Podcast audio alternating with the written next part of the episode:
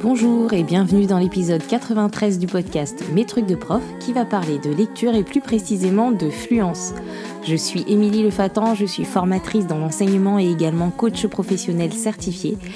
Dans le podcast Mes trucs de prof, je partage avec la communauté enseignante mes réflexions, conseils, apprentissages, avec pour principal objectif de faire réfléchir, réfléchir, remettre du sens et du bien-être dans les pratiques. Vous pouvez écouter ce podcast sur toutes les plateformes d'écoute de podcast, sur le site metrucsdeprof.fr et vous pouvez également me suivre sur les réseaux sociaux Instagram, Facebook et LinkedIn.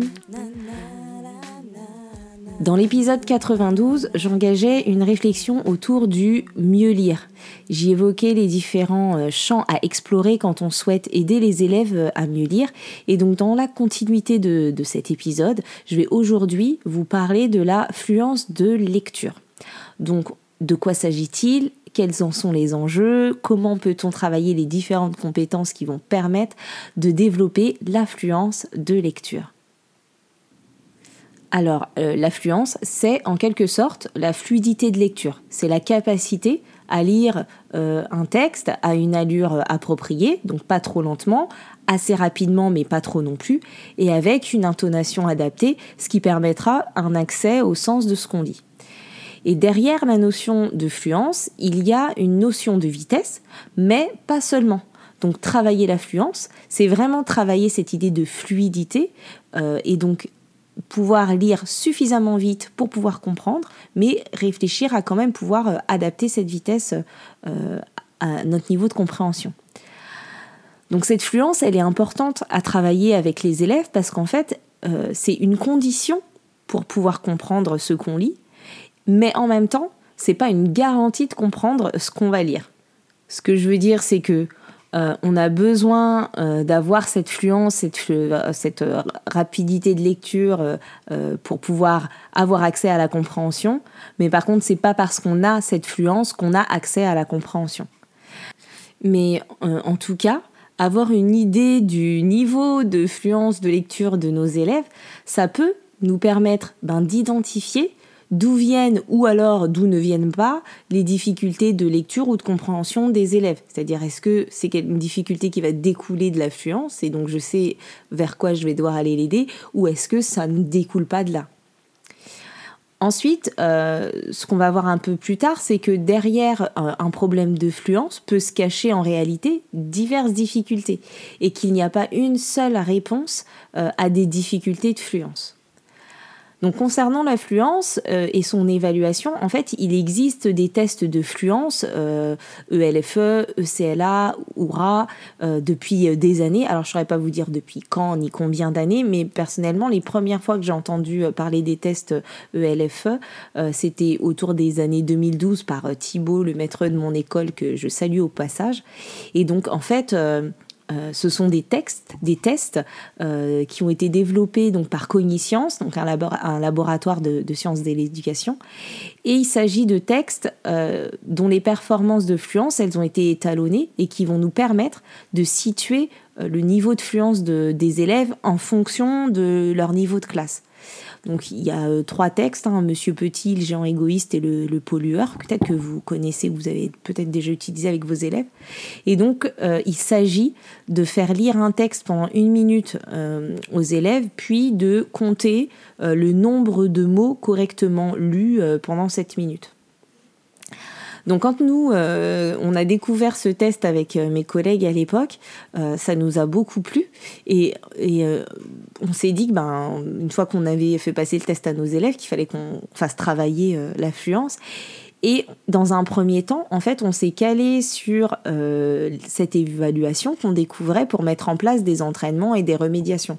Alors du coup, qu'est-ce qu'on a fait? C'est on, a mis en place des entraînements de lecture rapide où il fallait euh, lire euh, le plus vite possible.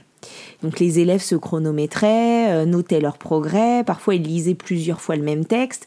Euh, alors euh, on a essayé de multiplier le nombre de textes pour qu'ils aient aussi l'occasion de lire des textes qu'ils maîtrisent pas trop. on avait aussi prévu des gammes de lecture, des listes de mots inconnus, enfin tout un tas de, choses, mais toujours dans cette idée de lire vite et d'être chronométré. Donc c'était mieux que rien, hein, mieux que ce qu'on faisait pas avant du coup, mais en fait c'était pas suffisant ou pas suffisamment efficace pour faire progresser tous les élèves. Parce qu'en fait, ce qui se passait, c'est que ben, certains élèves, et d'ailleurs euh, ceux qui n'étaient pas forcément les plus en difficulté de, de, fluence, étaient très motivés par le chronomètre, par le challenge, et donc du coup euh, euh, s'entraînaient tout le temps à lire de plus en plus vite, mais avec pour seul objectif de lire vite. Et je me souviens, par exemple, de Yasmine, qui était la grande championne de ma classe de l'affluence. Elle lisait plus de 150 mots par minute en CM1, qui, elle, n'avait dès le départ pas besoin en réalité de lire plus vite. Elle comprenait très bien et elle n'avait pas besoin d'apprendre à lire plus vite que ce qu'elle était euh, déjà capable de faire en fait. Euh, mais euh, le challenge l'avait tellement motivée qu'elle avait considérablement augmenté sa vitesse de lecture.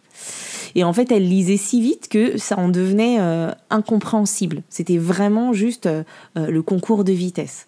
Et la même année, dans la même classe, j'avais un élève qui taquinait Yasmine euh, en nombre de mots euh, correctement lus euh, par minute, mais qui lui ne comprenait pas, ne comprenait rien et n'avait pas accès au sens de ce qu'il lisait. Donc il avait une grande capacité de décodage, il décodait hyper rapidement, mais quelle que soit sa vitesse de lecture, hein, même quand c'était très lent, il n'avait pas accès au sens. Enfin, pas suffisamment bien en tout cas. et, en fait, il tenait pas compte de la ponctuation, il coupait pas le texte au bon endroit. Enfin, voilà, il n'avait pas accès au sens. Et donc là, on se rend compte que euh, la vitesse n'est pas le seul but de l'affluence. On ne peut pas se contenter juste d'améliorer euh, euh, la vitesse de lecture. D'ailleurs, c'est pour ça qu'on ne parle pas de vitesse de lecture, mais de fluence. Et parce qu'on se dit, ben, finalement, ben, à quoi bon lire vite si on comprend rien à ce qu'on lit? Donc augmenter la vitesse de lecture pour augmenter la vitesse de lecture en ne faisant que des entraînements chronométrés, en fait, ça, devient juste un enjeu pour le test de fluence, mais pas pour la lecture en général dans ce que c'est et dans les progrès, enfin dans le fait de faire mieux lire nos élèves. Donc l'idée, c'est pas de, de bachoter pour augmenter le nombre de mots lus par minute absolument, euh, ce qui est important, en fait, c'est de se servir du test pour identifier les problèmes de fluence, mais d'analyser un peu plus profondément les causes pour pouvoir résoudre, en fait, les vrais problèmes euh, sous-tendus par ce problème de, fluence. Donc, la, lecture chronométrée, en fait, elle doit plutôt rester un test, rester euh, une manière d'évaluer les progrès des élèves, mais elle ne suffit pas pour faire progresser tout le monde. Et donc, euh, ce que j'ai commencé à vous dire en préambule, c'est que euh, en fonction des élèves, un problème de fluence peut avoir différentes sources.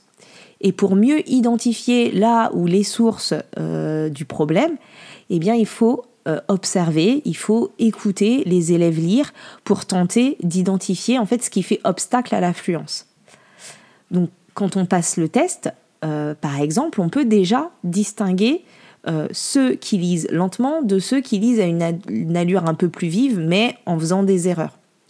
Et dans ceux qui font des erreurs, eh ben, il y a euh, ceux qui font des erreurs à n'importe quel mot, ceux qui font des erreurs au mot long parce qu'ils euh, devinent la fin et qu'ils lisent pas tout en entier, ou ceux qui butent que sur certaines graphies, ceux qui lisent euh, les lettres muettes et les marques verbales, par exemple, je me souviens d'un élève euh, qui lisait en à chaque fois qu'il voyait ENT, donc c'était compliqué. Euh, donc en fait, il faut identifier quelles sont les erreurs des élèves. Quand ils font des erreurs, ben, quelles erreurs ils font?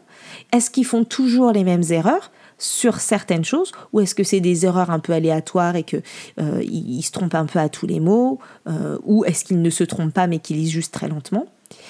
Et parmi ceux qui lisent lentement, ben, il y a ceux qui décodent difficilement et donc ceux qui butent sur euh, tous les mots, ceux qui relisent deux fois chaque mot, euh, ceux qui ont une lecture hachée, saccadée.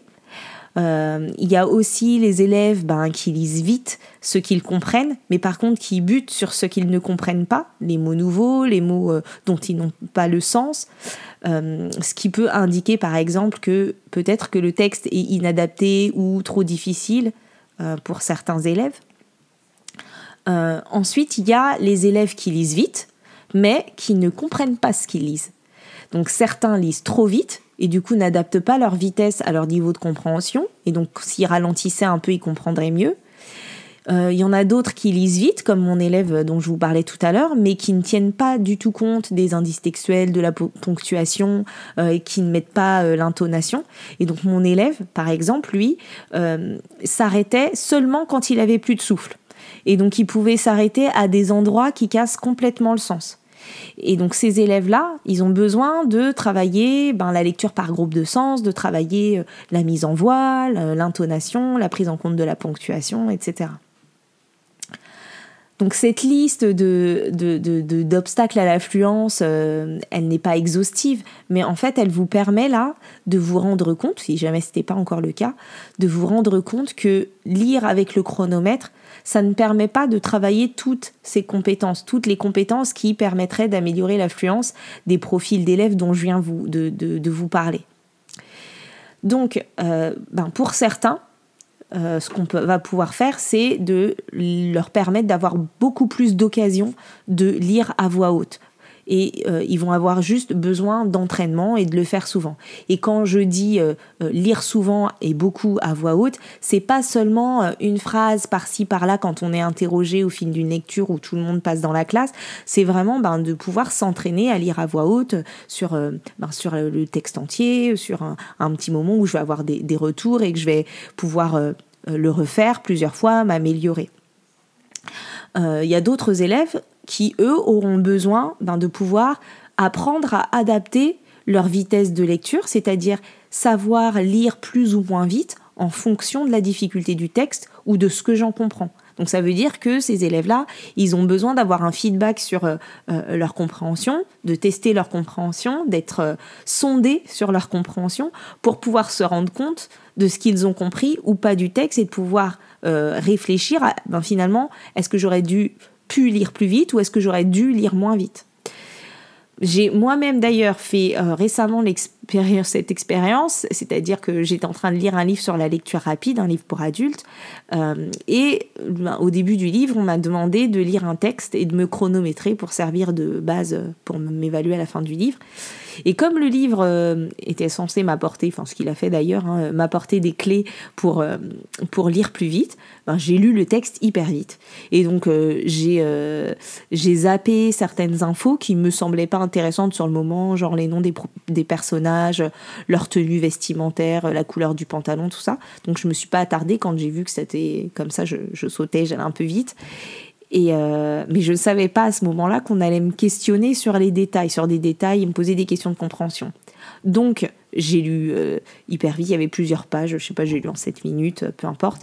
Et, euh, et par contre, j'ai échoué aux questions sur le texte et j'ai dû me rendre à l'évidence qu'il fallait que je relise le texte plus lentement pour pouvoir avoir plus d'infos.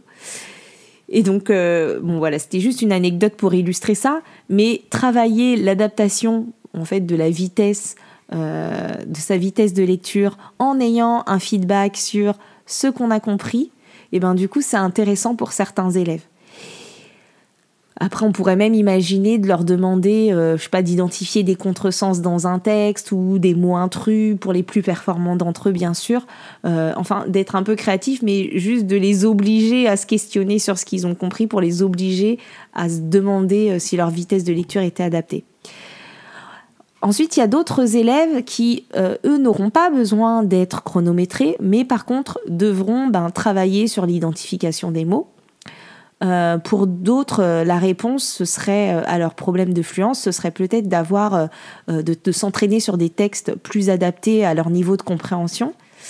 Il y en a d'autres, je l'ai déjà évoqué tout à l'heure, ben, qui vont devoir plutôt travailler l'intonation ou travailler la lecture en fonction des groupes de sens. Euh, de savoir où je m'arrête pour que ça m'aide à mieux comprendre. Euh, pour certains élèves, peut-être que le besoin, ce sera euh, de s'entraîner à lire des textes inconnus. Et ça peut être intéressant pour certains, mais d'un autre côté, pour d'autres élèves, la lecture répétée sur des textes qu'on lit plusieurs fois, elle est intéressante pour pouvoir ben, mettre des mots sur les difficultés qu'on rencontre, permettre aux élèves euh, de porter leur attention sur euh, ben, ces difficultés pour pouvoir les, améliorer sur certaines peut-être procédures ou stratégies, euh, de pouvoir constater sur le même texte ben, comment on peut, on, s'améliore et qu'on progresse. Et puis, et puis en dehors de tout ça qui ben, vraiment euh, évoquent l'affluence directement, ben, il y a des élèves pour qui l'affluence, elle va s'améliorer quand ils travailleront davantage sur le vocabulaire, la compréhension, parce qu'en fait, certains, c'est ceux que j'évoquais tout à l'heure, qui vont buter sur les mots qu'ils ne comprennent pas, mais très bien lire les autres, et ben peut-être que ceux-là, ils ont besoin ben, justement de, d'accroître euh, leur vocabulaire ou de travailler un peu sur la compréhension, et ça va, euh, ça va s'articuler. En tout cas, quoi qu'il arrive, euh, il va être important de clarifier pour les élèves les compétences qu'ils ont besoin de travailler pour améliorer l'affluence, de mettre en mots les stratégies, de leur faire des feedbacks, euh, de, de, donner des axes de progrès et afin qu'ils sachent en fait quelles compétences ils doivent chercher à améliorer quand ils s'entraînent. Donc leur donner leur nombre de mots lus par minute et leur dire euh, s'ils ont euh, un score moyen, faible ou très faible, ça suffit pas en fait. Ça suffit pas de les chronométrer et de leur dire euh, faut améliorer. Il faut aller chercher un peu plus loin et, leur proposer des activités appropriées en fonction de, leur, leurs besoins. Donc, si je récapitule un peu tout ce que j'ai dit, l'affluence, en fait, ce n'est pas qu'une affaire de vitesse de lecture, c'est aussi, une vitesse de lecture qui doit euh, permettre d'accéder au sens. C'est aussi une affaire d'intonation, c'est aussi une affaire de décotage et c'est aussi une affaire de, compréhension quelque part. Euh, il faut aussi se souvenir que derrière des problèmes de fluence peuvent se cacher différentes compétences et qu'il est nécessaire de qualifier, d'identifier les difficultés que rencontrent les élèves et pour pouvoir euh, mettre le point dessus et leur dire où travailler. Et pour cela, eh ben, il va falloir observer, il va falloir écouter et il va falloir analyser la lecture des élèves. Et enfin, il faut euh, expliciter aux élèves ce qui fait obstacle à la fluidité de leur lecture et ne pas se contenter de transmettre le nombre de mots lus correctement euh, par minute, ni de faire que des activités chronométrées de lecture qui sont surtout des moyens d'évaluer les progrès. Donc euh, voilà en gros ce que j'avais à vous dire. J'espère que cet épisode vous aura permis de mieux comprendre ce qu'est l'affluence, d'identifier euh, d'éventuels pièges à éviter et de vous inspirer des façons d'aider vos élèves à mieux lire en, termes de fluence en tout cas. Donc n'hésitez pas à réagir, à compléter mes propos, à poser des questions en, laissant un, commentaire sur le site euh, ou sur les posts dédiés à l'épisode sur les réseaux sociaux. Vous pourrez trouver les tests de fluence euh, dont je vous ai parlé sur www.cogniscience.com.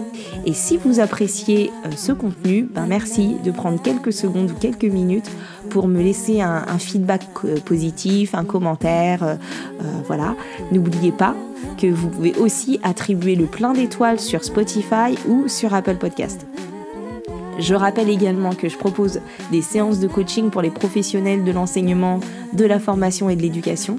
Donc le coaching, c'est un accompagnement puissant pour avancer vers la poursuite de ses objectifs pro et ou perso, euh, de prendre du recul sur euh, sa pratique, sur des, des, projets, sur des problématiques, de faire un bilan de ses compétences ou faire le point sur euh, différentes situations. Donc si cela vous intéresse, rendez-vous sur le site metrucdecoach.fr pour plus de renseignements. J'espère vous retrouver bientôt pour un prochain épisode et d'ici là, prenez soin de vous. Bye bye